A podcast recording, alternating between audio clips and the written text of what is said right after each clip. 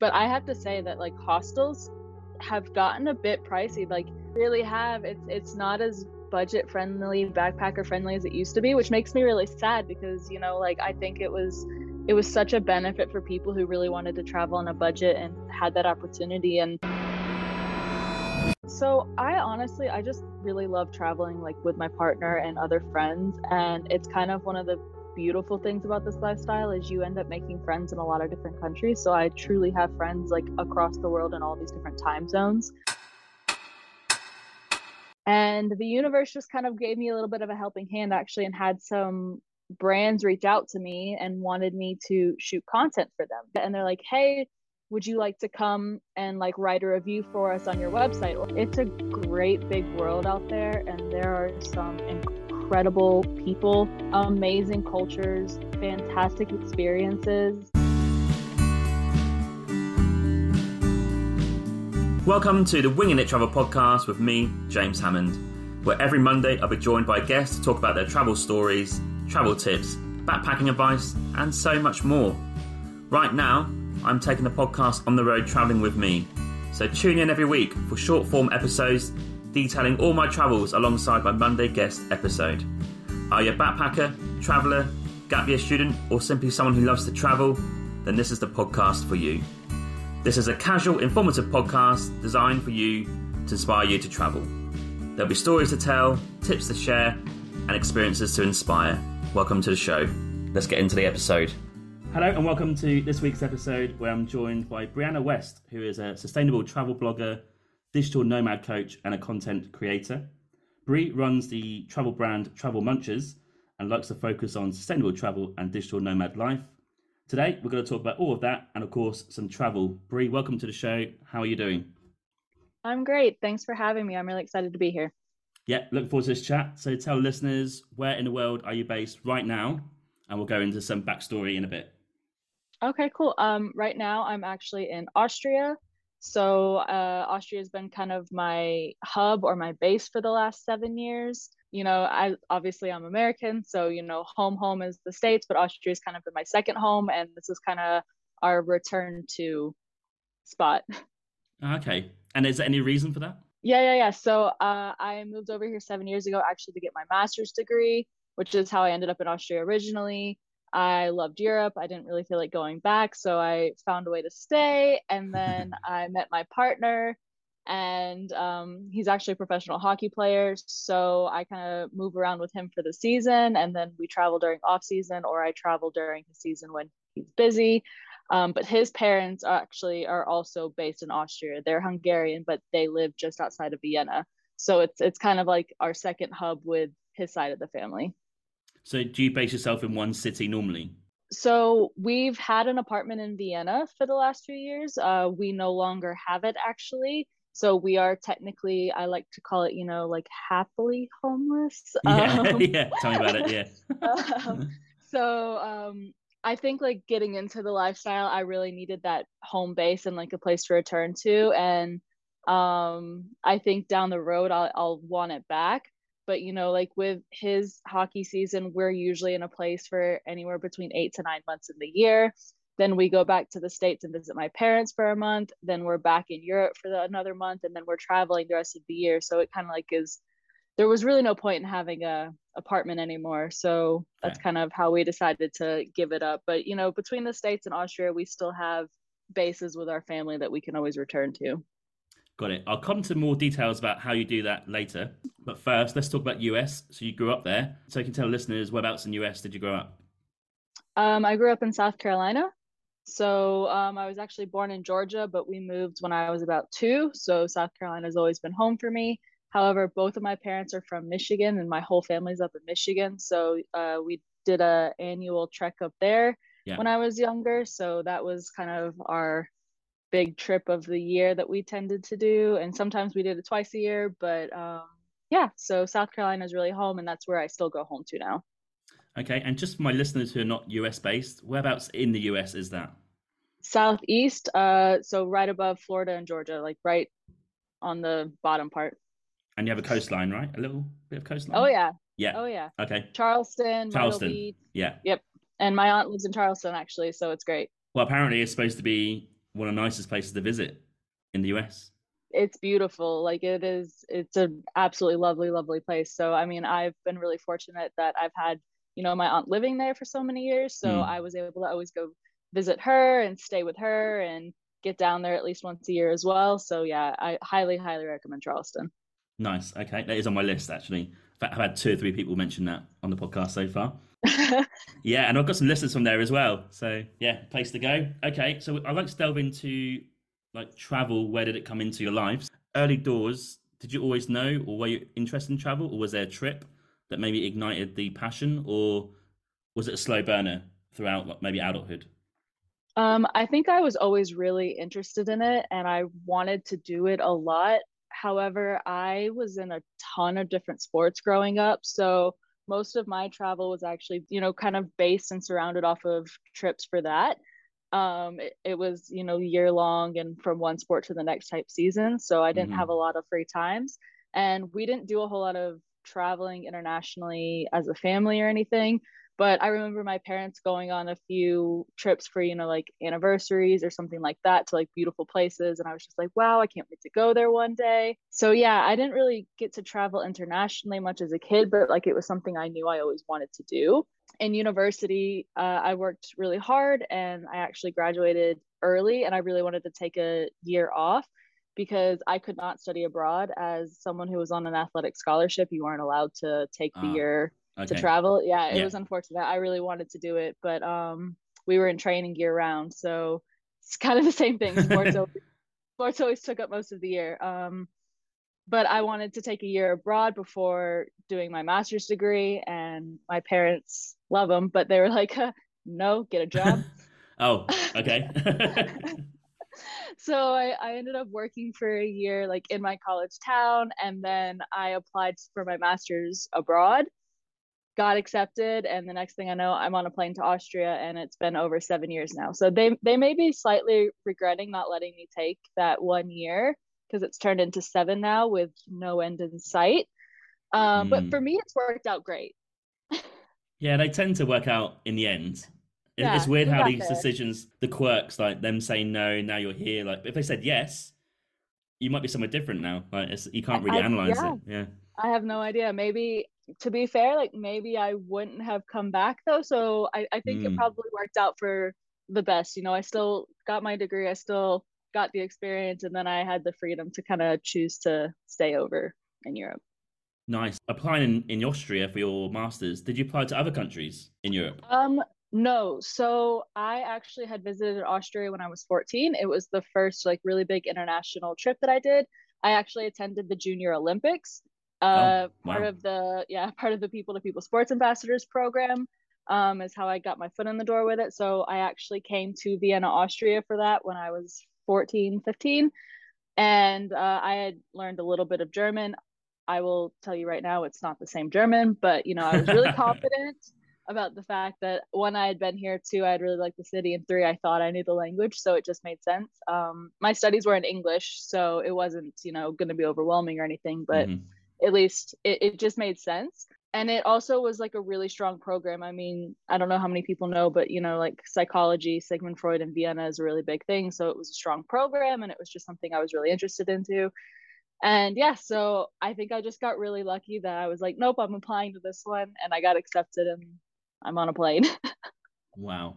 Okay. I'm gonna i'm gonna have to ask sport wise what sports did you do um, so volleyball was what I played actually all through university and then high school. I actually started really late with that. I played basketball, I did track and field, I had done martial arts, I rode horses for a really long time, I played soccer when I was younger, kind of all over the place to be honest. Right. So sporty type. yeah, yeah. I think America has one of the best places to do like all these different sports. Like for me, it was just football or soccer, as you say. That's it. If I want to play rugby, I wasn't in the right school, so it wasn't possible. Um, yeah, I, I would say I think you definitely have that advantage where like you just have the opportunity to try out a lot of different things, yeah. and you know, you're exposed to a lot. So yeah, I, I was really fortunate that way. Okay, so you got into Austria. That's great. Did you then start to maybe plan to travel outside of your studies? So maybe like Europe or during university or your master's degree, did you plan to maybe start to think, okay, maybe long term or yeah, going for a longer period of time? Did that come into your mind?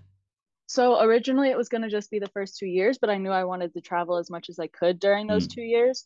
So uh, we were really lucky that our classes were kind of, you know, nicely scheduled throughout the week and we could have long weekends. And um, when I actually first got into the program, one of the last semesters was actually something you could do completely remote. Sadly, it did change by the time I got to that semester. But um, yeah, we we made the most of it. You know, we had longer breaks, we had long weekends, and um, a lot of the people that I was studying with or friends that I met had family in a lot of countries around here as well. So that was always really beneficial. You know, we could hop over to Germany or Scotland or Italy or something with friends who had family there. Nice. That's kind of the dream, really, isn't it? If you've got it, like yeah, friends with family, brilliant. yeah, it was it was the broke college kids way to do it yeah. for sure. yeah because you need accommodation. That's what I've learned. Uh-huh. Do you know, uh-huh. weirdly enough, I'm on my trip now and I've not really backpacked Europe. I've been to places like France and Germany just because the weekend trips from UK, but you know, backpacking, and I'm just shocked by how much accommodation costs. I'm now in Switzerland, and I am shocked at how expensive it is. Switzerland's pretty expensive. yeah, yeah, you can say that again. Yeah. yeah, yeah. I I've been there a few times, and uh, two of the times I, I stayed with friends, family, thankfully. But even those trips were still, you know, like the few times we went out or and did activities or went out to eat or something, it was it was burning a hole in the pocket. So I I couldn't imagine having stayed longer and not stayed with friends. Yep, we're here for five nights, maybe six. Oh god, yeah. We paid for a hostel like twin bedroom with our own bathroom, so it's not too bad. But that per night costs much more than our last accommodation, Luxembourg, which is like this posh hotel, um, just because there's not much accommodation in Luxembourg, and the difference in price is quite big, but the difference in the quality of the room is huge. It's oh, crazy. of course, of course. But I have to say that like hostels have gotten a bit pricey. Like they have, yeah, yeah, they, yeah. They really have. It's it's not as budget friendly, backpacker friendly as it used to be, which makes me really sad because you know, like I think it was it was such a benefit for people who really wanted to travel on a budget and had that opportunity and i fully understand that travel is a privilege. So like it just it makes me really sad to see mm. that you know it's becoming harder and harder for people to travel on a budget. Not that you still can't do it. I mean i talk about budget travel all the time and mm. talk about you know like tips and tricks and hacks and stuff. So i'm still out there trying to fight for that but it does make me sad to see how expensive some hostels have gotten.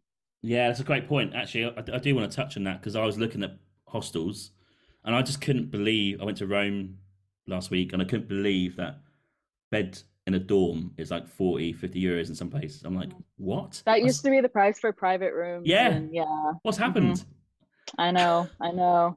I'm shocked. You are right. It's about a valid point. I, I don't think, especially in Europe, traveling in hostels is budget friendly anymore. It is to a point, but not as much as it used to be.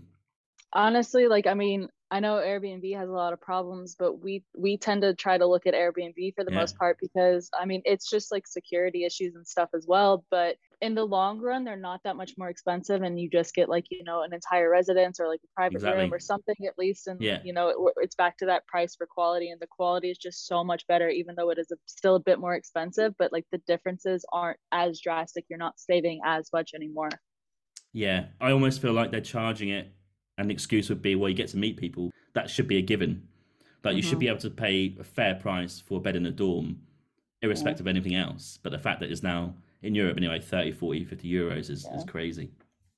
And I mean, I'm also not someone who's a huge partier or nightlife person. Okay. So, you know, like having a ton of people being really loud at night is actually not something that I'm interested in. Yeah. You know, like I like I'd rather choose the nights that I want to go out and pick my locations and meet people that way. I mean, yeah. I'm a very social person, so like I'll go talk to people and make friends on my own. That's not a problem.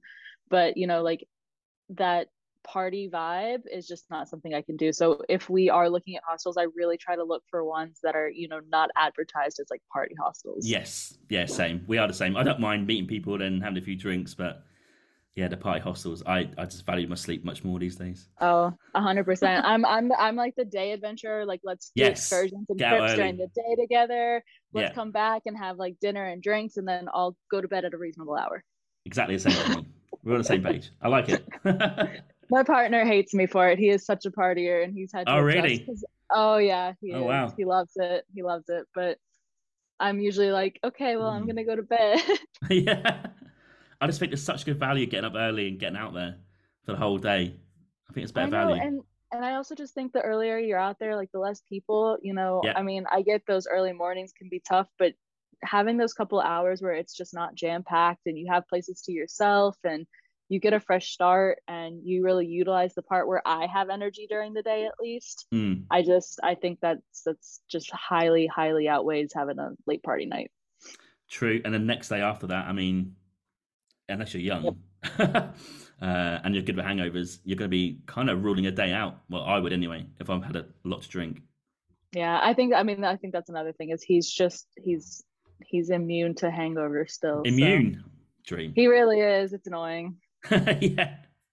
Crikey. I can't deal with no sleep. Oh, anyway, let's not go there. right, we're, we're going to go into sort of the traveling, backpacking life um, because I want to know more about your travels and your nomad life and also sustainable travel. So I've got some questions lined up here. Uh, but you mentioned in your bio on your website that you love meeting new people and cultures. Where did that kind of come from, do you think?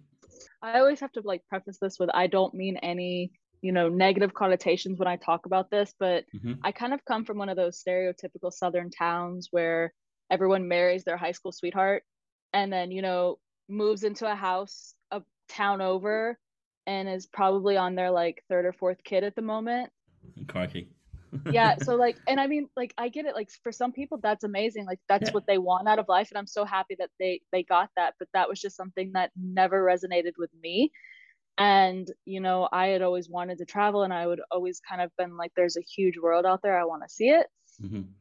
and it was funny because like all of my friends back then even were like oh like you're gonna get out. Like you are definitely not gonna stay here. So like it wasn't a new or shocking thing by any means. But i think that it was just i really wanted to immerse myself with people who have different ideas and different yeah. opinions and different thoughts because like when you grow up in a smaller town of course people are going to have their differences but a lot of them have to tend to have a lot of similar ideas and values and stuff. And i just think it's really important for someone to be able to truly develop their own beliefs. And for that you really need to be open to a lot of different perspectives. And i think experiencing it for yourself is the only way you're really going to know like what you believe yeah. And so for me, like meeting new people from different places was just always so fascinating and interesting. And I always wanted to talk to them about so many things and, you know, hear their opinions or their perspectives on things so I could actually better form my own.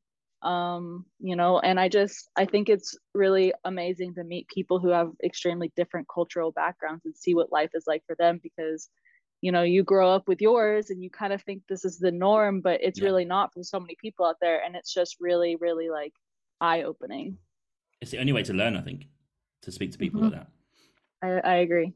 Because if you don't how do you know that yours is the best way or the only way? You'll never know. Um, but then i guess flip that around someone could say well you, but, you, but you're never going to visit every culture which you know i get that that's a fair point but surely you'd rather have 50 cultures under your belt than just one yeah. Well and i mean and at the end of the day if you still believe you know what you grew up believing then like more power to you but like yeah. you really solidified that belief so like now you're not going to have any doubts about it you know?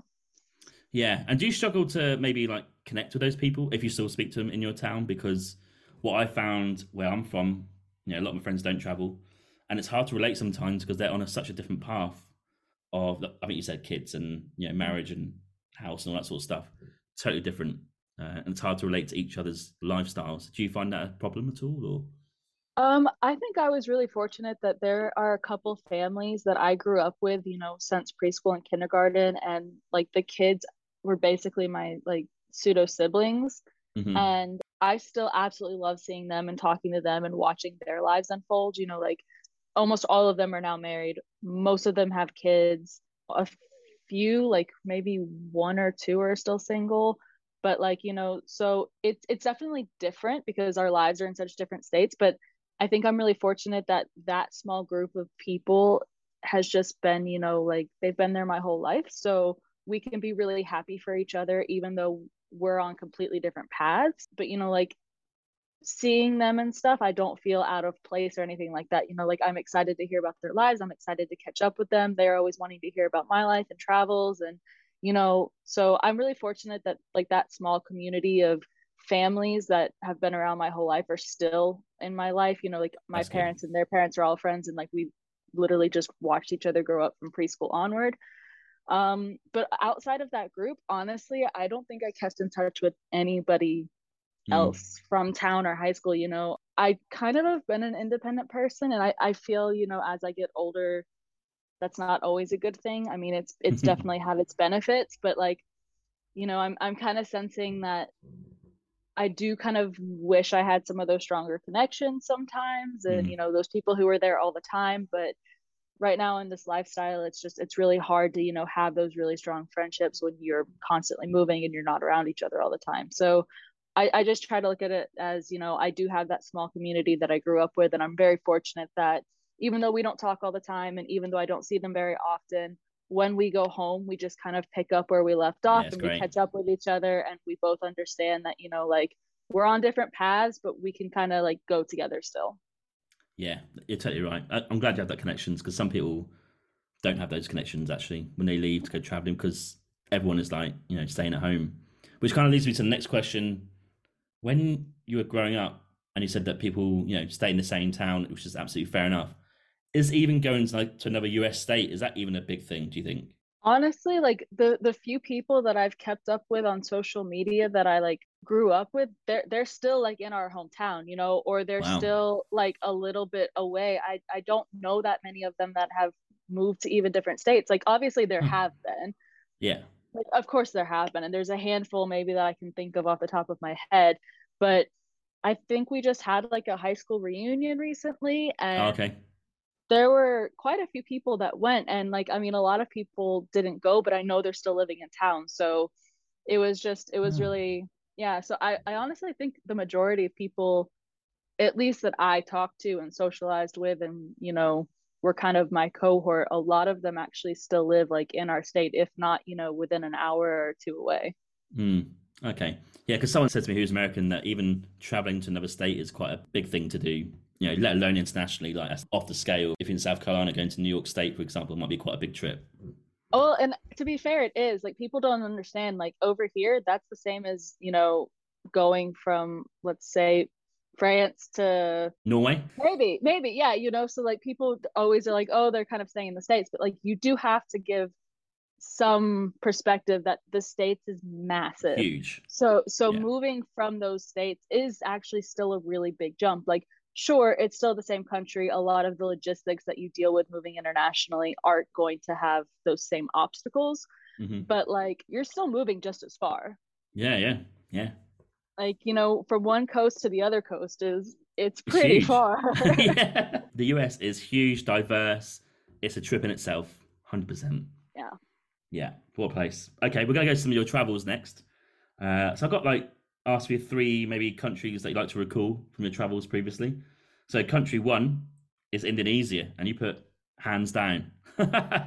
hands down. down. like I I'd move there tomorrow if I could. Like I'm just I'm eager to go back. I absolutely love everything about Southeast Asia, honestly. So yeah. it's not just Indonesia, but Indonesia was just my absolute favorite um, I got to go over to Bali to see a friend that I met in university who's from New Zealand and mm-hmm. catch up with him. Um, we went to like an elephant sanctuary, and anybody who knows me is like, that's that's my spirit animal. My like true love in life is an elephant. Best day of my life. But you know, it was just gorgeous. You have the mountains, the jungles, the beaches you can stay in these luxury villas for the price of a hostel in Yeah, yeah. oh um, no. Like the, the food is incredible, and again, yeah. it's like it's the same as paying for like a drink or an appetizer over here in Europe.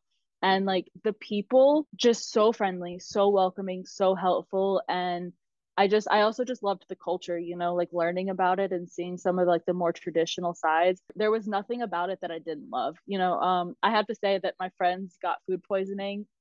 So they probably Standard. had a a few bad days and I was really lucky not to get it. Um to be fair, they ate sushi at a place that some people said don't eat at. Mm. They took the risk and they lost. Yeah, that's a risk you gotta take.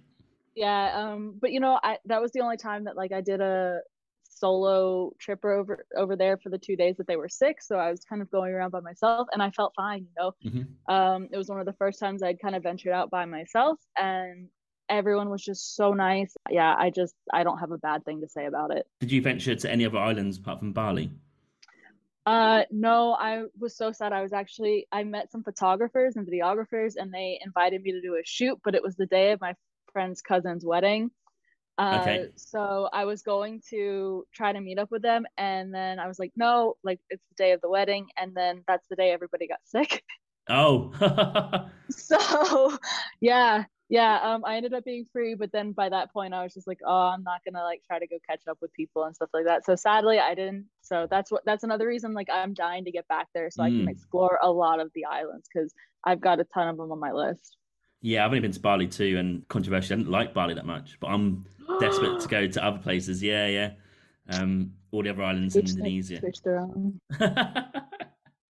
yeah, I wasn't a fan, but you know, people got different stories. That's fine. But I want to go to like Lombok and then Flores and Mhm. Java as well. I want to see all these other places. Yeah, yeah i'm i'm hands down ready to go back anytime yeah. Huge country as well, though. Huge. There's a lot of places to explore there, and fairly cheap. yeah Okay, country two. UAE. this past summer my partner and i went to dubai and abu dhabi Yeah. and we had a great time again this is kind of to do with you know where i come from but a lot of people were just like we can't believe you're going to go to the middle east Oh, why not? well and this is the thing is i was like there's so many amazing things there like you know and I had the most weird reaction because I'm going to Lebanon and people said, You're going there. I'm like, Yeah. Like, it's dangerous. I'm like, Well, is it though?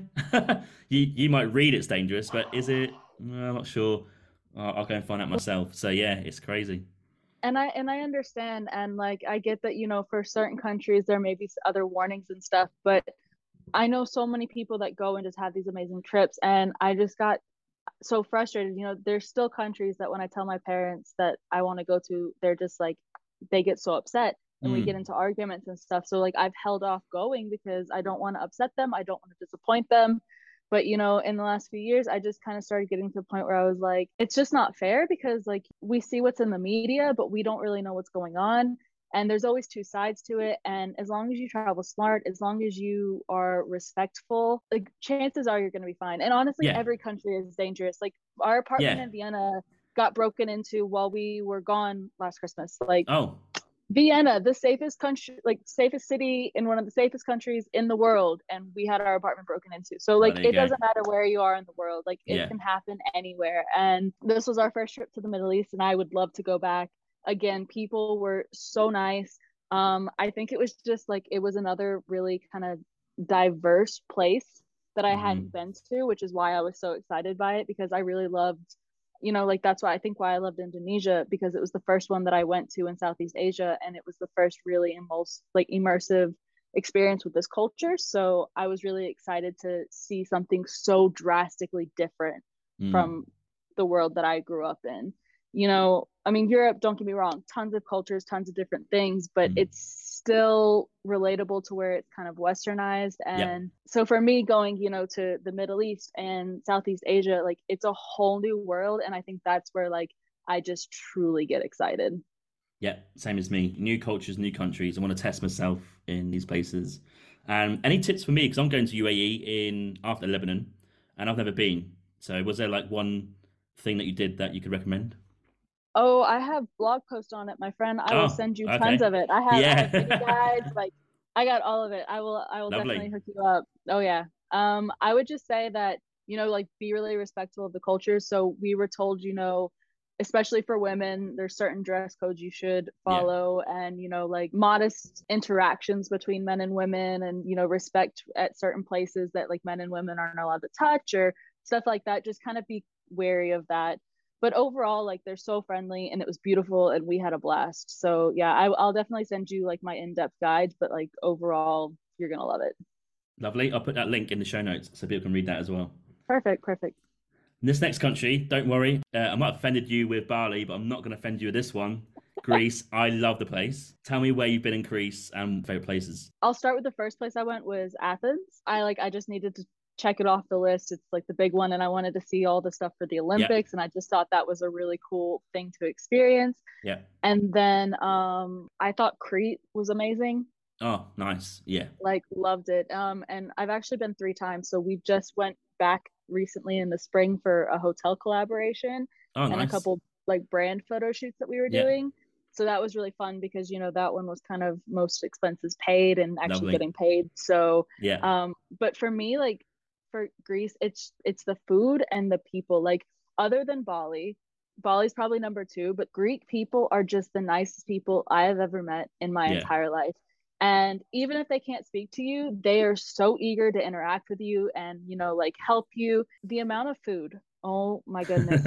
We we will order one thing and we are seven shots in and three desserts and four appetizers and six sides and it's it's never on the bill like it's just never Yeah, I on the know. bill you just sit there and talk and they're just like here have this and this and this and this and you're just sitting there at the end of the meal like honestly the first few times we went like after a while i was like okay this is just how it is i Mm. started ordering less food because i wasn't going to be able to eat or drink anything because of what they brought me the hospitality and the generosity just are unparalleled for me so far every single time i've been to greece they are just amazing Yeah, magical people.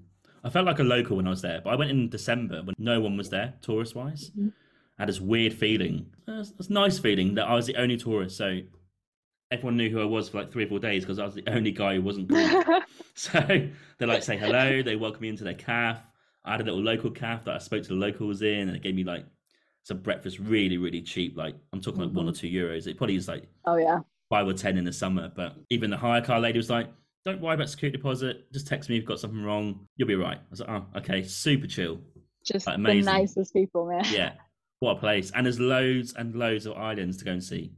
so many Yeah. so many like there's just so many that we haven't been to and we we kind of always talk about you know if we're kind of unsure where we want to go greece tends to pop up a lot just because there's always a new island to visit Yes, exactly. I thought if you are unsure where to go, just pick Greece and pick a random island and go and check it out. Yep. Can't go wrong. Okay, so I've got here. What are some of your favourite traveling experiences that you've done so far? so i honestly i just really love traveling like with my partner and other Mhm. friends and it's kind of one of the beautiful things about this lifestyle is you end up making friends in a lot of different countries so i truly have friends like across the world in all these different time zones i just think that's kind of awesome you can call people up or you can go visit someplace and you always have people to meet up with and even if you're going to somewhere new like they can come meet you somewhere so like i mean you know, like I said, my friend who's from New Zealand and I actually met in the States at university. Like we met up in Bali and we're talking about trying to go meet up in Thailand. And it's just really great because you may not see them often, but like that type of friendship and that kind of bond that you have is really unique. It's kind of another one of those like you just pick up where you left off or you kind of keep tabs on each other. But you know, it's always just really exciting because they're always down for an adventure. And that's just kind of like, you know, the great thing about having traveling friends, I think. That's the friends you need. Yep, yep, for sure. Okay, and I also asked about some of your activities uh, that kind of coincides really. So you listed a few here, quite a lot of animal related activities. Yes. So this is a big, big thing. I am a huge advocate for animal rights, and this goes a lot into like my sustainable travel and ethical animal tourism. And this is something I'm actually working on. I'm writing a whole ebook on sustainable travel. And I have a few articles on like ethical animal tourism and all that kind of stuff. And over the next few years, like I would really like to continue to push, push, push this because it's just something I care about so much. A lot of the times people don't even realize that they're engaging or supporting unethical practices, you know. Yes. It, it sometimes it's really hard. Like I, I'll admit I've been to ones where it looked fine online or I thought I had done the research and then when I showed up, I immediately saw red flags Yeah, and had same. to leave. And it Mm. just it, it's such a bummer because like you've spent the money, you were excited for the experience, but then when you see that like it's not an ethical place, like you're just like, I can't support this, I can't, you know, go in here and stuff. So yeah, I, I would say that like working with, you know, actual sanctuaries and rehab centers or rescues, that kind of stuff has been really big highlights for me because I still get to have these experiences, but I also get to support companies who are actually trying to push for like animal rehabilitation, animal welfare. they're trying to promote people to like learn about the animals and save species who are endangered and stuff like that. And i just like i absolutely love those experiences so they're they're very high on my list. Okay. Yeah it's great work. I think it needs to be out there more yeah i will honestly say that a few years ago like i think what really sparked was the like the dog meat trade and the festival that happens oh, in china and stuff. China. and so uh yeah when i i first heard about it i i i physically just bawled and bawled yeah, and bawled. And i was just like i think it was just kind of one of those light bulb moments in life where i was just like something affects you that deeply. I just kind of was like okay like what can i do? And i think yeah. that kind of helped to spur my passion to try to figure out you know like how to do all of this traveling and these things, but do it sustainably and ethically. Yeah, I kind of cringe at myself really because I've done one in Thailand, this elephant tour. You know, you sat on the elephant and then also feed the tigers. And like looking back, I was like, what was I doing? Can I use the excuse of being young? Maybe I don't know, but looking back, it's grim. Um, when you actually well, and this is happens. my this is my other thing is like I never want to make people feel bad for things because like if you weren't aware, like that happens but you have a responsibility going forward to educate yourself and do yeah. the research and yeah. like own up to the fact that you did it like and that's why I, like I, I said that too. I've i've been there. I've done it. I and i've looked back and i'm like you know what? I made these mistakes but like i own up to it. And now like i've really focused on devoting myself to i always do the research. And if somehow it still gets by me if i show up and it's not what it should be leave walk away don't support them yeah great point that one other thing I want to quickly question: four wheeling in a desert. Where was that? Dubai. Oh yeah. Dubai. Okay. Cool. Sand dunes. Yep. Yeah. Go go on like the dune bashing. I get motion sickness by the way, so the dune bashing got really intense. uh, we sat in the very back seat, which was just the stupidest decision. But we got in, and there was like this family, and these kids wanted to like go to certain seats, so we offered to move for them. Um, I should have been like, ooh, yeah. major motion sickness, car sickness person, but yeah, they were excited and you know, like my partner is also just like the nicest person, like most generous person. He'll he'll do he'll give you the shirt off his back, like anything to make other people happy. So I knew he would have no problem moving for them, and I was like, all right, well, I guess we'll get the whole seat to ourselves in the back. But no, it was a horrible, horrible decision. Even after we got out, like I was still nauseous for so long that like I had to sit out when they were sandboarding and stuff. So if you oh. get motion sickness, sit in the front seat or like in the front row of passengers. On the way back, I sat in the front with the driver. Uh, oh, that here's another thing. Like the people, again, so nice. Like as soon as they saw I was motion sickness, had me like with like water bottles and wet towels and AC and up front and we're giving me like coconut water to get the, like the electrolytes going like so just so friendly and so nice yeah so dune bashing lots of fun but if you are a motion sick person that like don't sit in the back take motion sickness medicine and like know your limits. Um but you but like there's so many other things you can do. So like we went four wheeling there's atving you can go sand like boarding all that kind of stuff is so much fun. So mm-hmm. anything you can do out in the dunes do it. It's, it's a lot of fun.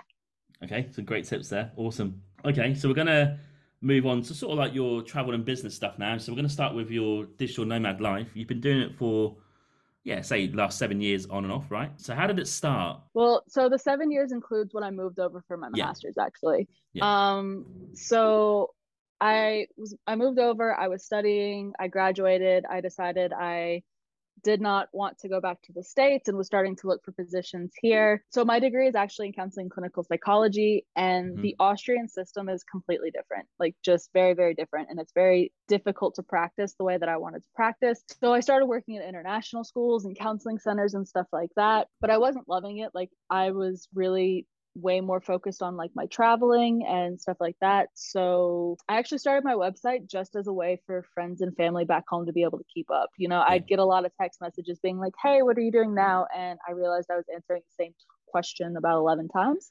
Yeah, it happens a lot. And and I thought, "Hey, like what if I just made like a random blog and posted, yeah. you know, pictures or something. So I started doing that. Then it turned into a lot of people started asking me about like tips or advice or itineraries or something. And then I was like, oh, okay, well, maybe I'll start like writing reviews on the places I go.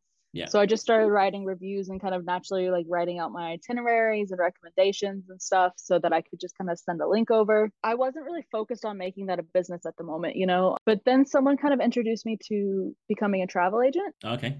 Yeah. And I uh, got certified as an independent travel agent and did that for about a year, year and a half. Was doing that simultaneous while I was still working. Mm-hmm. Um, but it kind of gave me a different perspective on like how to help people and i was doing that remotely and everything so that was kind of nice. And then covid hit. Wow yeah. And life got pretty grim. Uh you know the over, overworked underpaid couldn't do anything with your life other than work. And the worst part was my partner was actually in a different country. Oh.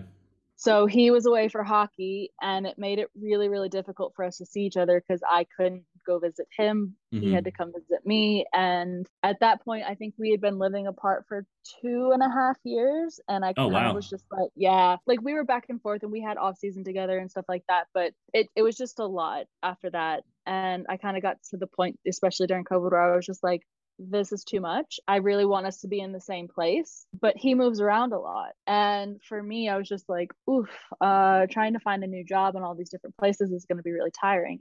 And I mm-hmm. had a coworker at the time who actually was just like, have you ever thought about like monetizing your website? And you could kind of like push your travel agency and stuff like that.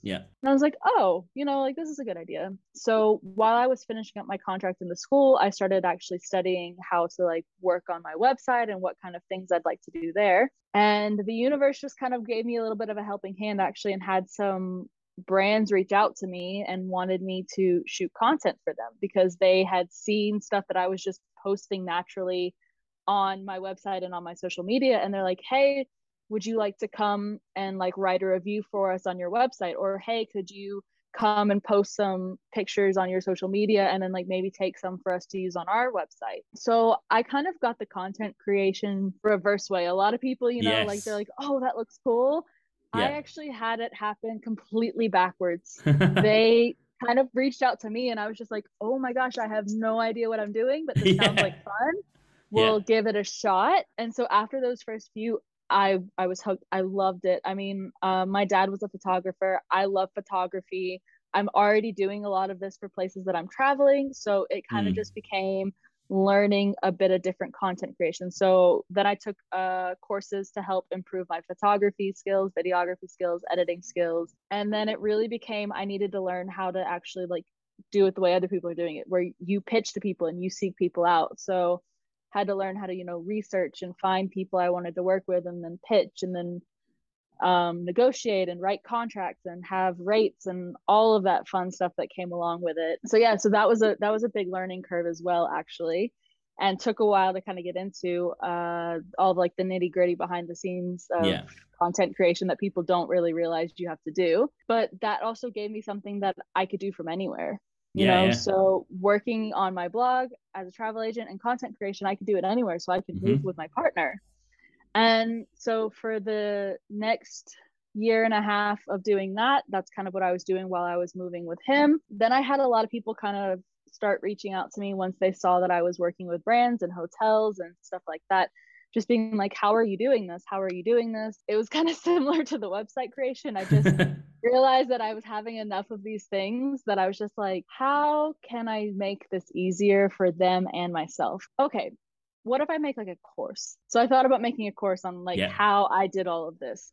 And honestly, one of the things that I realized was the main goal of these people was to become location independent was to become kind of a digital yeah. nomad like mm-hmm. it wasn't just about the content creation or anything like that they were like how are you traveling so much how are you making a living while you're on the road mm-hmm. so for me it was it made a lot more sense to focus on you know the digital nomad and how people can do that so i sat down and created a course basically that helps people from start to finish from zero all the way to full-time nomadic lifestyle. And i do it step by step with them. So it's not just a course. I also am a one-on-one coach. And i go with them step by step. Every single student of mine gets you know one-on-one help and personalized plans you know like they go through the course like everybody else but mm-hmm. each one has you know very specific things that is you know yeah. it's very personal and individualistic to them and i absolutely loved it like i just like i can't even express how much i love this part of my job and it's kind of been my baby so don't get me wrong i love content creation i absolutely love all of those trips and stuff but you know when i created a course and i watch other people come back to me and they're like yeah, this yeah. has changed my life like i'm having the freedom to do this like this course is amazing and just seeing how happy they are because I know how unhappy I was when I had to work in a place that I felt undervalued, I felt underpaid, I felt overworked, I felt, you know, restricted me in so many ways. And having the freedom to be like, hey, I need to go to the grocery store, or I would like to work out, or I need a doctor's appointment. And I I don't want to have to ask permission to do these daily necessities. Mm, or, yeah. you know, like I had a coworker who had a family emergency and had to fly back to the states and could stay for a grand total of like 48 hours because that's how Oh, much time they had. Like i just like i think that was another really big like point for me that i'm not okay with not having permission to do the necessary Yeah. things of my life. And i just truly don't understand the work until you're 65 like who wants to go skydiving and bungee jumping and are RVing in the desert at 65 years old like more Exactly. power to them if they are like you know what if there's some 65 year olds out there doing this I mean, that's a fact. You might not make it. So and that's true too you know but like honestly I, I just don't know if whether you make it if you make it like i really hope you guys do but like if you make it like are you really going to be wanting to do these things at 65 and exactly. the quality of life is now like the time to do all of this is now and i can always go back and do other more normal traditional roles if i have to later in life i mean like sure maybe i'll be what other people consider a little bit behind the curve but i will never get this time back hmm and for me this is when i want to live my life and i've just never been happier than i am doing this i just i couldn't imagine going back honestly And it's amazing that you're helping people with the academy. I'll grab the link and put that in the show notes for sure. And that's linked to your website, isn't it? Travel Munchers. hmm yep Yeah. So that has everything from your academy. I guess your blogs are on there, your social media contacts, um, all that, and maybe a contact form as well. Yeah. Um, is there anything else that we should know about on that website? Um, so I have obviously like my actual website, but I have uh like a landing page website actually that yeah, I send to yeah. people, and that's the one that has it has my like my yeah my Calendly if you want to you know schedule a call so we can kind of I always like to schedule a call with people before we get into the academy so I can kind of Yeah. really get the perspective of what they specifically need because everybody's journey is obviously quite Mhm. different. And i really like to get a feel for that kind of before we get started. So you know or if they just kind of want to be like hey i'm not entirely sure. Maybe we get on a call kind of a thing. So i have my call i have my website with all of my articles and resources. Hmm um, i have my portfolios for brands hotels that kind of a thing i have all of my socials linked yeah so that's all kind of on one landing page I'm going to put links in the show notes for that. Uh, some quick fire questions. Some of the highs and lows of that lifestyle, digital nomading. Uh, yes. So I talk about these in the academy as well because I always value transparency and I really Yeah. want to be realistic with people. It's not all sunshine and rainbows every day. Like, don't get me wrong, there are a lot of benefits, but everything in life comes with challenges. And one of the things we talked about earlier was a bit of loneliness. Um, Yeah. of, of course, you make friends and it's a beautiful, beautiful thing to have friends all over the world, but you're constantly moving so it is really hard to maintain long long term friendships that are you know really true deep connections um and like i said you know you're gonna miss out on things back home like the amount of engagements weddings bridal showers babies being born that i have missed Yeah. it, it's it's sad like it's really sad to miss all of that um so like i truly try not to take for granted the time that i am home and i get to see people and spend it with them you know at the end of the day like this is what it kind of costs to have this lifestyle and for now the benefits outweigh that um but it is something that you're going to struggle with like you're you're going to struggle with loneliness so i have a lot of resources to kind of help people fight off that and try to you know deal with that because it is something you're going to face it's something that's going to kind of come back but there are ways that you can combat it But you have flexibility. So if you have to go home, you can. exactly That's the key point. I think being Oh, yeah. location independent is one of the highest things you can achieve because all you need is internet. And that's Mhm. pretty much across the world there.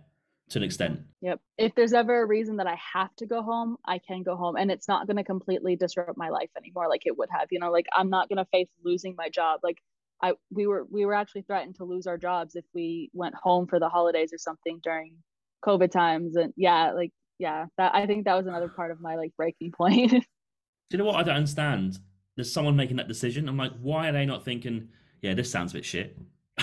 like, why are they not thinking that? Well, and for me, it's just, you know, oh, it was just mind boggling to watch like what my colleague had to go through just to go home to like, yeah, for a family emergency. And yeah, I think that was a really big one for me where I was just like, no, something's got to give because I can't live my life just always constantly worried like am I going to get fired? Am I going to lose this? Like do I do I have to make the decision between being able to pay my rent and eat or, you know, being able to go home and see a family member who needs exactly. me to be there? Like nobody should ever have to make that decision.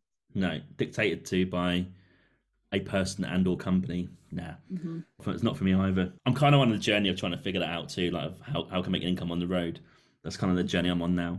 Also, I want to very quickly touch on you also blog about sustainable travel. Already mentioned it a little bit previously. What is sustainable travel? Because the reason I asked that, I went to a panel a few months ago about Pakistan travel. That question came up about traveling to Pakistan. How can they make it sustainable? And I said this before in the podcast. This guy just went first and said, "Well, you can't, because if you want sustainable travel, you just don't do it." I was like, "Oh, I see where he com- I see where he's coming from." He's a nature photographer, so he's like, "Well, we shouldn't be there." but like realistically, people want to travel. So I'm like, oh, where's the middle ground? Um, I have how, a how quote about it? this in my ebook actually. Oh yeah. I, I have a whole section about people who just straight up say like you just shouldn't travel. And I'll play the devil's advocate where yes, I can understand their point. Mm. Um, but you also have to think about the fact that a lot of places actually rely on tourism. Yeah. Like that's where all of their money comes from. So if tourism just completely stopped, these places wouldn't survive. Locals would actually suffer. Exactly. So cutting tourism out completely is actually not the not the solution because huge populations in the world truly like tourism is one of the top 3 industries in so many different countries that mm-hmm. it's just not feasible, it's not realistic and in the end it actually wouldn't help. So uh, there's there's a lot of definitions and different ways that people describe it. Uh, however, the basic premise is that it means to leave behind a positive impact.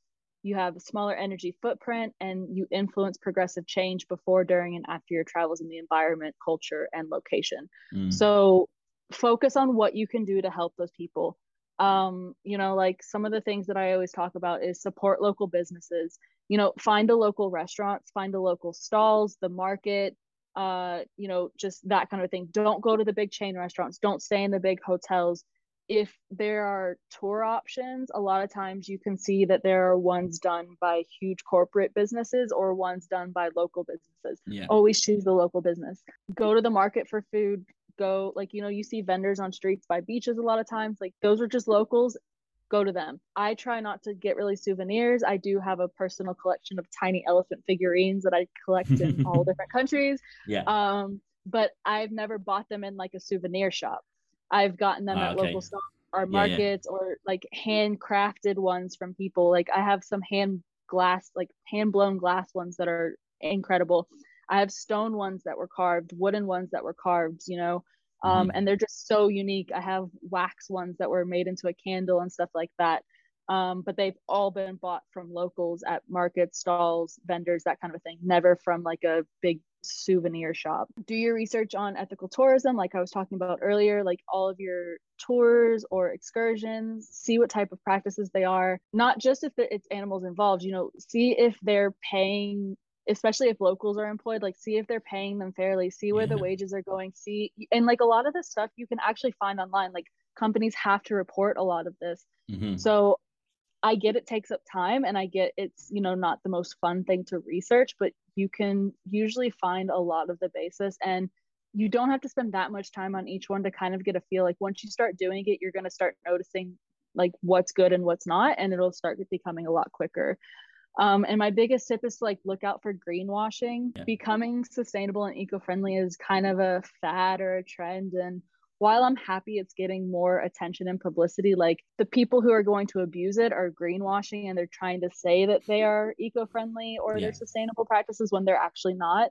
So this is why it's so important to actually educate yourself on what to look for because then you're going to be able to see yes they are actually practicing what they're preaching or they're just saying they're doing this but it's not actually very ethical. Got it. And you cover all this on your blogs don't you? Um on your a website? lot of this. So i'm kind of revamping the sustainable part of my website because i wanted to update a lot of these as i'm actually writing my ebook as well.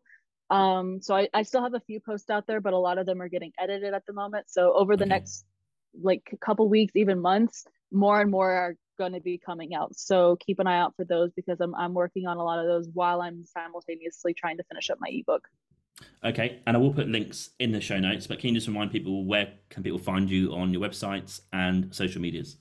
Yep. So my website is www.travelmunchers.com, and sustainability is actually one of the main like menus at the top.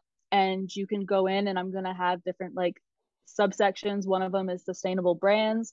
Uh, so this is another big thing that I work with. A lot of the brands that I partner with, um, I only work with brands for promotion that share my values.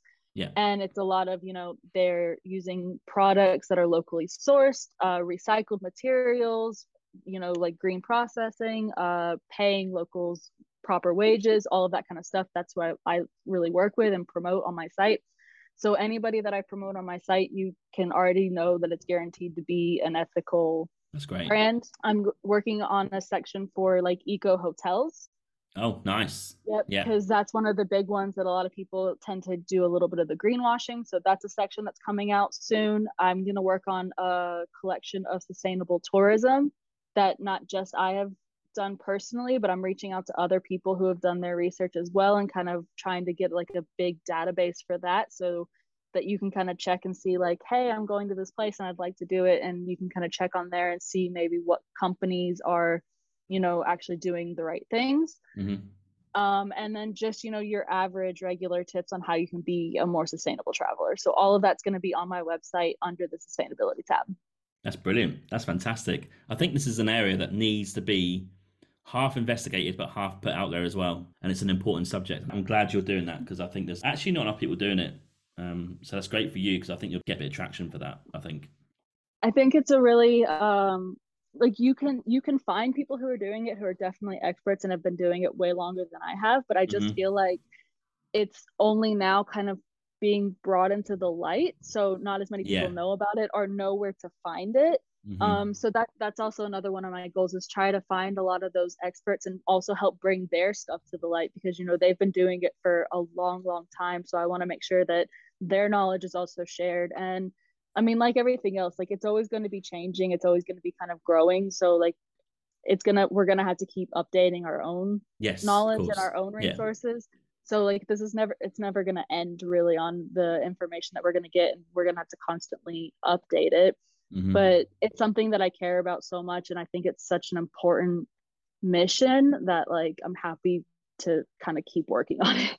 No, no, fantastic work. Yeah, I'm glad you're doing it. That's awesome. So we're going to finish the episode with my quickfire travel questions.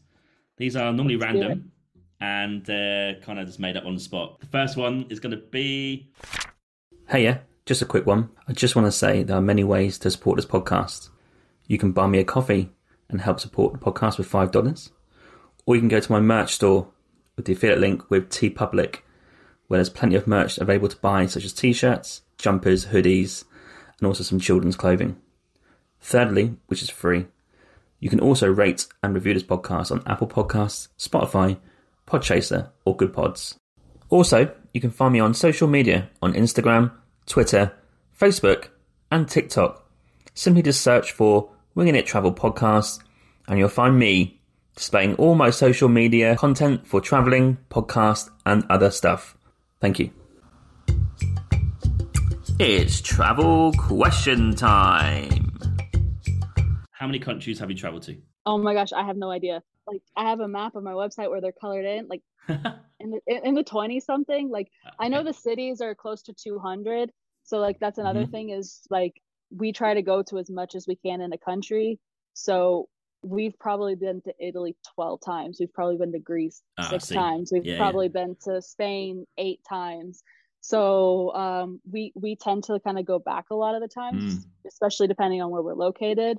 Uh, it's my goal to always try to go to like one or two new places in a year, but a lot of the times depending on where hockey season is we are closer to a country you know so like this year we went to italy quite a few yeah. times because we're so close to it my partner and i actually realized that the first like five times we traveled together or no sorry like the first like six times we traveled together five of them were to spain and we didn't even notice like we just kept going back nothing wrong spain.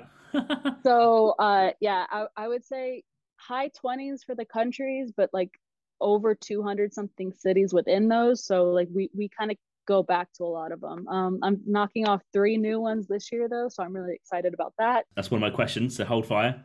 Okay. Uh, okay. Three of the countries that you mentioned the, the late 20s what three are your favorites? Indonesia hands down top my favorite. Yeah. The uae and greece are pretty up there. Yeah like oh okay. I, right. I, yeah i I mean, like, okay, I, I I liked Russia. I adore Italy. Obviously, we've gone to Spain so many times. Um, but no, I I think I'd stick with those three as my top three. Actually. Okay, interesting. Sometimes people pick them just because they're got different experiences, but maybe not the favorite overall. But okay, that's yeah. cool. No, Indonesia's number one. Always will be number one. I I would be shocked. To be fair though, if anything is going to happen, it's going to be this year at one of the three that may dethrone it, but we'll see. Well, next question is three countries that you've not traveled to that is next on your hit list. So you can go. Amazing. Okay, so I'm going to Zanzibar and Tanzania in three weeks. Yeah. Uh, I have a friend who's opening her Airbnb, and I'm doing a couple hotel collaborations, black, uh, brand collaborations while I'm there. Yeah. So that's number one, and I'm so excited. Um, I think it's a strong contender. um, Number two is we're going to Madeira, the island oh, of Portugal, Portugal. that's yep. you know closer down to Africa. Mm-hmm. Um, also, I think just a really really strong contender. Um, and that's going to be like kind of the big trip with my partner this year. So I think that's another reason that I'm really looking forward to that one. And then for my birthday in November, we're going to Mexico. I'm going to go to uh, Cancun and Tulum. And I've always wanted to go there. I mean, like I get it's quite touristy now, but also it's one of the largest digital nomad hubs. And I it would is, really, yeah. really like to go and just work on so much digital nomad connections, networking, content creation for that, and like try to reach as many people as I can and meet a bunch of people there because I'd like to actually do some interviews with other digital nomads as well mm-hmm. uh, for my site and kind of get all of their information and try to kind of, you know, build that network and database for them as well. So yeah, I think that one will also be great. And I'm going with my parents, which is really special because it's a big birthday and it's just gonna be me and them and only child. I'm very, very close with my parents. So ah, okay. I'm, I'm yeah. Pretty, yeah. I'm I'm pretty excited to go on this. so those are my three big ones this year yeah. that I'm really excited for. They're great three. Okay. And I know from your website name that you're a big foodie. So three international cuisines that are your favorites? Oh, okay. Um, number one is probably Russian food, which is so like wow, unique. Yeah, I love it. I mean, like the Russian dumplings, they have uh this like cheese thing that's called syrniki, which is delicious. Uh, like borscht. I I love Russian food, and mm-hmm. I think I think I had a very privileged exposure to it. I uh, I dated a Ukrainian whose family was all in oh. Russia, and I had yeah. the opportunity to go to Crimea. We were on a yacht. I don't know how to say this any other way, but we were on a yacht. and um, they had like personal chefs. So the food right. that I was exposed to was obviously just like top notch. And I think I just fell madly in love with it. And then when we were back in Moscow, like all the restaurants, it was incredible food Mm-hmm. And then I had quite a few Russian friends in Vienna, Austria as well. And, you know, like their families would cook food. And there was one restaurant in Vienna. And since then it's closed down. And I'm so sad because I wish I could recommend it to people, but it's not, it's not there anymore. But I think just having a lot of Russian friends whose family cooked as well, I just, mm-hmm. I got like the authentic cooking. So I just, I fell in love with Russian food. I gotta say, it's delicious. Okay. And two and three? Oh my goodness. Okay. Um, I hate this question because I love food so much. okay, I cannot pronounce them, but the donut balls that you get in Greece. Oh yeah, I don't know what the name is for that, but I, yeah, I can visualize I, them. Yeah. Uh, well, you know, it's like a fried donut ball, yeah. and they have all the different ones, and there's like a lemon one, a cinnamon one, a sugar mm-hmm. one, uh, like all these things. Those were just also amazing. I ne- I never had one that wasn't delicious, yeah. and I'm I like sweets, but like it's pretty impressive when the sweet can actually rank high on my list. Mm-hmm. Just because for me, like really impressive food always tends to be savory. Savory. I'm not yeah, sure. yeah. Yeah, I'm, I'm not Yeah. sure why, but it just is. Uh, but those things are just out of this world incredible. So yeah, I would say that's probably number two. Pick a pick a country. Let's Thailand. I've been there. Oh, okay. I mean, I love all Asian food, but like fresh, like fresh, fresh, um, like fish that I had there. Oh, I I don't know the fish. I wish I knew the fish. That was the biggest problem. Yeah. I, I couldn't like I couldn't tell you what it was because I can't read the names and like when they were trying to explain it they didn't know the English name for it so it was just one of the most delicious fish I've ever had in my life and like all the seafood there so like I like squid and octopus and all Mhm. that kind of stuff so I'm I'm very pro seafood and my partner unfortunately is not it's more rare that I get to eat it now but if we if we make it back over to Asia he's he's gonna have to try some because Oh, the got to. quality over there is just Oh, and it's fresh. All the food's fresh. It's incredible. so good One area. Okay, a few more questions. What about a best beach that you've been to? Oh, there was one in Greece that I absolutely loved. It was actually Crete. Uh, It's Mhm. called Vai Beach, and it's like one of the only natural palm tree reserves. Oh, And they also Wow. have like big cliffs that you can walk up, and so you get like all of the views. But then Huh. like down on it, yeah. Um, I I think that's probably one of the best ones I've been to so far. sounds incredible. Um, I'm really looking forward to going to Madeira though because of the black sand beaches. I have not made it to a black sand beach yet, and I am dying to. Mm. Um, and then I also want to go to the pink beaches. So I haven't made it to a pink beach either. So those are two big things that I'm like actually really, really excited for. And I'm gonna cross the black sand beaches off this year. Um, nice. so maybe ask me in five months and my answer will change. okay. No worries. Okay. Do you drink coffee? Love coffee. Okay, so you can pick one city in the world to drink a coffee and watch the world go by. Where are you going to sit? Well, that's two different questions because it's based on coffee and a view. Ah, interesting. I normally separate them out, but people get a bit weirded out, so I combine them now. But you can answer different for the actual coffee and the view. I think I'm gonna have to go with Italy for the coffee. Yeah, it's, I it's really answer. just, uh, I really love Italian coffee. Like the the amount of times that I've woken up with my my partner does not drink coffee. He Oh, what? like hates. Wow. He does not. no yeah, fish, no coffee. Um, Crikey. I know. I know. He's got a lot of benefits. I keep him around for reasons. I promise. But um, no, I I think like the amount of times that I've like woken up in the morning and had coffee and I'm like, oh, God bless the Italians. yeah. after I've had like my first sip of coffee. I, I don't think I've ever said that so many times for any other country after drinking coffee. So I think I'm gonna have to go with Italy for the coffee because Great answer. yeah, yeah, I, I really do. I just had that first sip and it's just a natural reaction is God bless the Italians. The view. That's Mm. that's a completely that's a completely different answer. I like nature views. Um so I'd probably go some somewhere like Thailand or Indonesia. Um I know what would be my answer. I just haven't made it there yet. It Oh, would go be on. New Zealand. Yeah, it, it would be New Zealand. Um Oh, yeah. New Zealand is where I'm fully convinced that I'm actually going to end up when I finally settle down in life. I don't know why. It's just been that way for the last decade at least, where I just have this strong calling that that's where I'm going to end up and be Mm. one day. And I think I'm kind of putting it off actually because I know when I go, I'm just not going to leave. Uh, yeah. And my dream house is a hobbit hole. So, like, it's tough. Oh, It's I went there and I had no idea what was going on because I'd never seen it. My girlfriend was like, "You're wasted here." I'm like, "Yeah, I'll just come along, just look at it."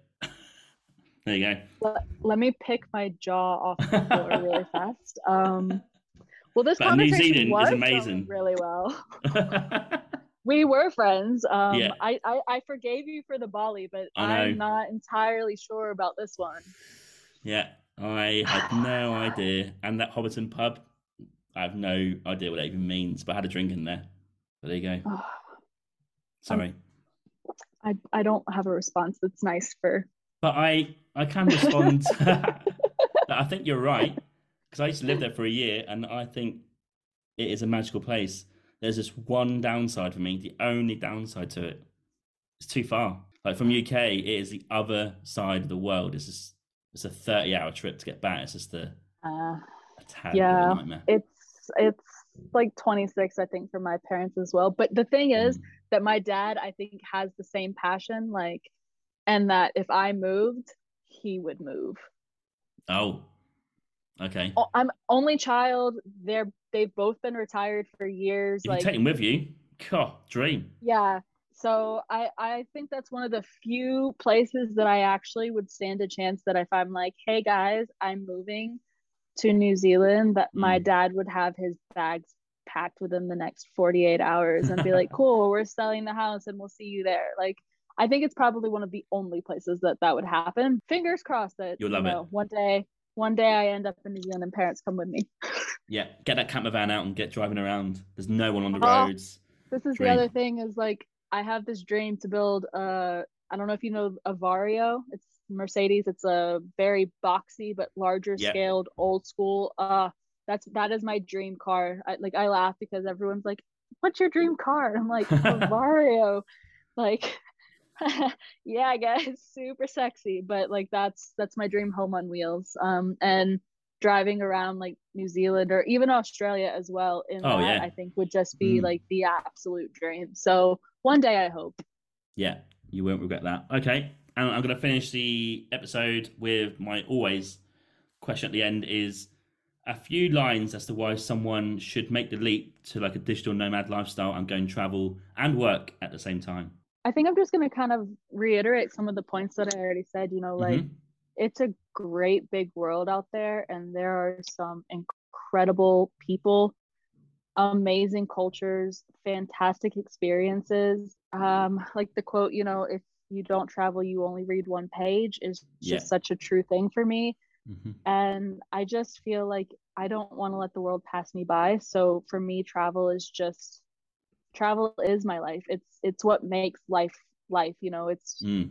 it's for me it's living that is what makes it living for me. But being able to work remotely and doing it while traveling gives you that both like freedom and flexibility but also stability at the same time you know like i i can travel with my partner wherever he needs to go for his hockey season. I can go on vacation anytime i want and not have to completely take time off from work, I don't have to ask permission from anyone else. And anytime I need to or just want to go home and see my family, I have that freedom as well. So for me, it's it really comes down to freedom, flexibility, and just truly living my life, you know, the way that for me is fulfilling. And and I, I completely understand that everybody has different ways to feel fulfilled, but for me, there's just nothing better yet than having these new experiences, meeting these new people, and really trying to just see as much of the beautiful, beautiful world that we live in. Yeah, I could not agree more. And that's why I quit my job and went traveling. There you go. Okay. Buddy, quit your job. Yeah, just quit your job. Just go and do it. just do it. yeah, just, just do, do it. it. We're going to steal Nike's slogan. Someone almost said that as their answer. Yeah, he just said, just fuck your job off and do it. That's all he said. We're going to finish the episode. Thanks so much, Bri, for coming on. It's been a great chat. I've learned a lot. Thanks for making time, and I can't wait to share this episode, but also all your content and links in the show notes because I think people are going to really benefit from that. Oh, well, thank you. It was an absolute pleasure, and I really appreciate you having me. Thank you so much. Thank you for listening to my Winging It Travel podcast episode today. You can find me on Instagram at James Hammond Travel or Winging It Travel Podcast. You can search for both. I release weekly clips of this podcast episode as well as photos from the last 8 to 10 years of my travels. You can also follow me on TikTok, Facebook, and Pinterest by searching Winging It Travel Podcast. I do release daily content to do with travel and the podcast throughout the week. Also, check out my website, jameshammond.org. There's content about myself, my travels, and there's also a newsletter sign up as well as a contact form. Finally, please rate and review the podcast on Podchaser. This is my platform of choice. Alternatively, you can rate this on Apple or wherever you get your podcasts from. This really helps the podcast gain a bit of traction for the future in terms of guests and content. And I'm glad to see that you guys are listening out there, reviewing it, and enjoying the content so far. Stay safe, stay humble, keep listening, keep traveling, and I'll catch you soon. Cheers, James.